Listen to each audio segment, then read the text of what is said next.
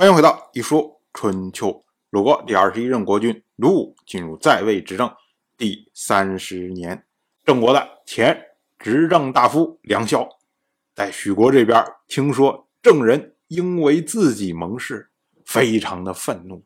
我是被驱逐的，我是老大呀，怎么现在哎你们不理我，然后你们自己就和解了？那我怎么办呢？我怎么回去啊？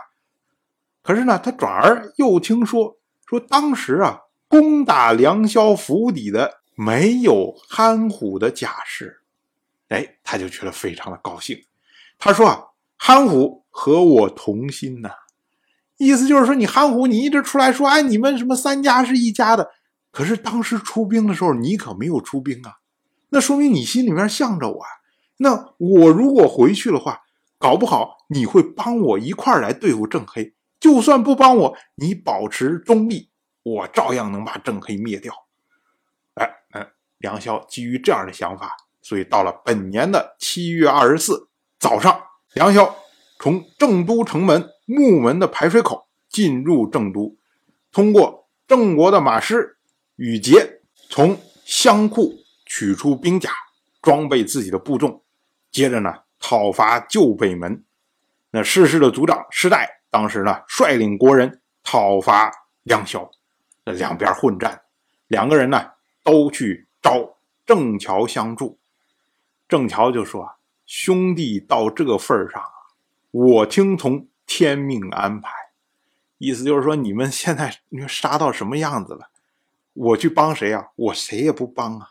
结果呢，杨逍战死在杨范的小街，他的手下蒲展。”跟他一同战死，那帮助他的这位马师宇杰流亡去了晋国，做了任地的大夫。这位宇杰啊，他在晋国碰到了郑国流亡的大夫乐成。早在姬泽之会的时候，当时乐成就从郑国先流亡去了楚国，随后呢又去了晋国，投靠在赵武的手下。那宇杰呢？就依靠岳成和他勾结一块侍奉赵武，并且呢向赵武提议说要讨伐郑国，为自己报仇。赵武呢就以弭兵之约的缘故拒绝。郑国这边呢，因为这位羽杰流亡，所以呢郑国的大夫韩虎他就任命郑国的公孙郑厨代替羽杰做了马师。这位郑厨啊，算一下。就是韩虎的叔叔，换句话说呢，也就是憨虎通过这次政变，把马师这个职务也拿到了憨氏的手中。我们再说郑国的公孙郑乔，他呢发现说梁萧死在杨范的小街，他就跑去为梁萧小脸，并且呢把梁萧头放在自己的大腿上，放声痛哭啊。郑乔又为梁萧的家臣们。然后呢，收敛，并且将他们停灵在市集的一侧，最终在斗城将他们安葬。这下呢，就惹怒了世事啊！世事觉得说：“哎，你不是两边不帮吗？怎么我们把梁萧打败了，你现在替他敛葬啊？你到底什么意思啊？”于是呢，就打算要攻打郑桥。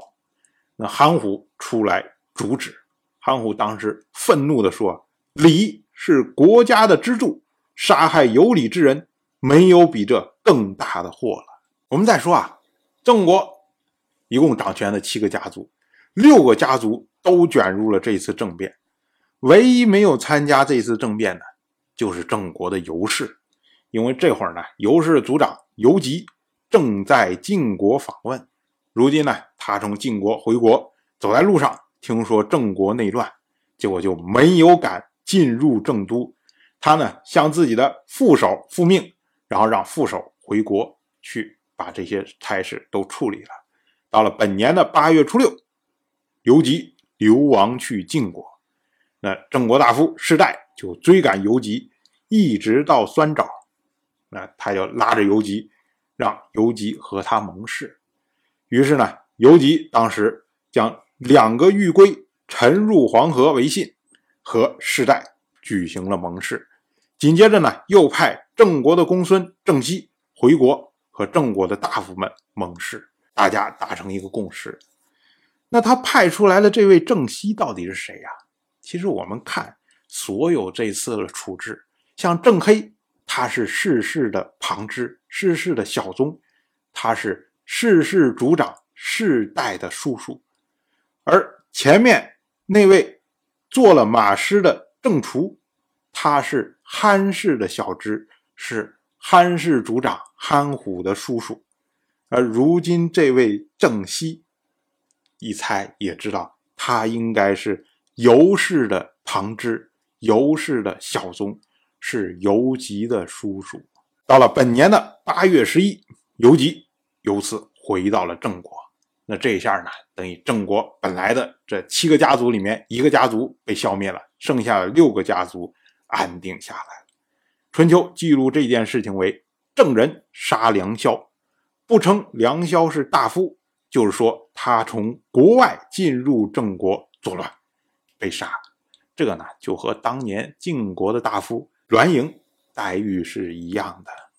当然，我就这么一说，您。就那么一听，感谢您的耐心陪伴。一说春秋的第一本图书《惊泽》已经正式出版，《惊泽》收录了从春秋开篇到郑国国君郑务生去世的春秋故事，加上多篇的番外回声以及年表、人物关系图、春秋经原文等辅助内容，方便大家和音频参照阅读。有兴趣的朋友，快去公众号“一说春秋”。看看吧。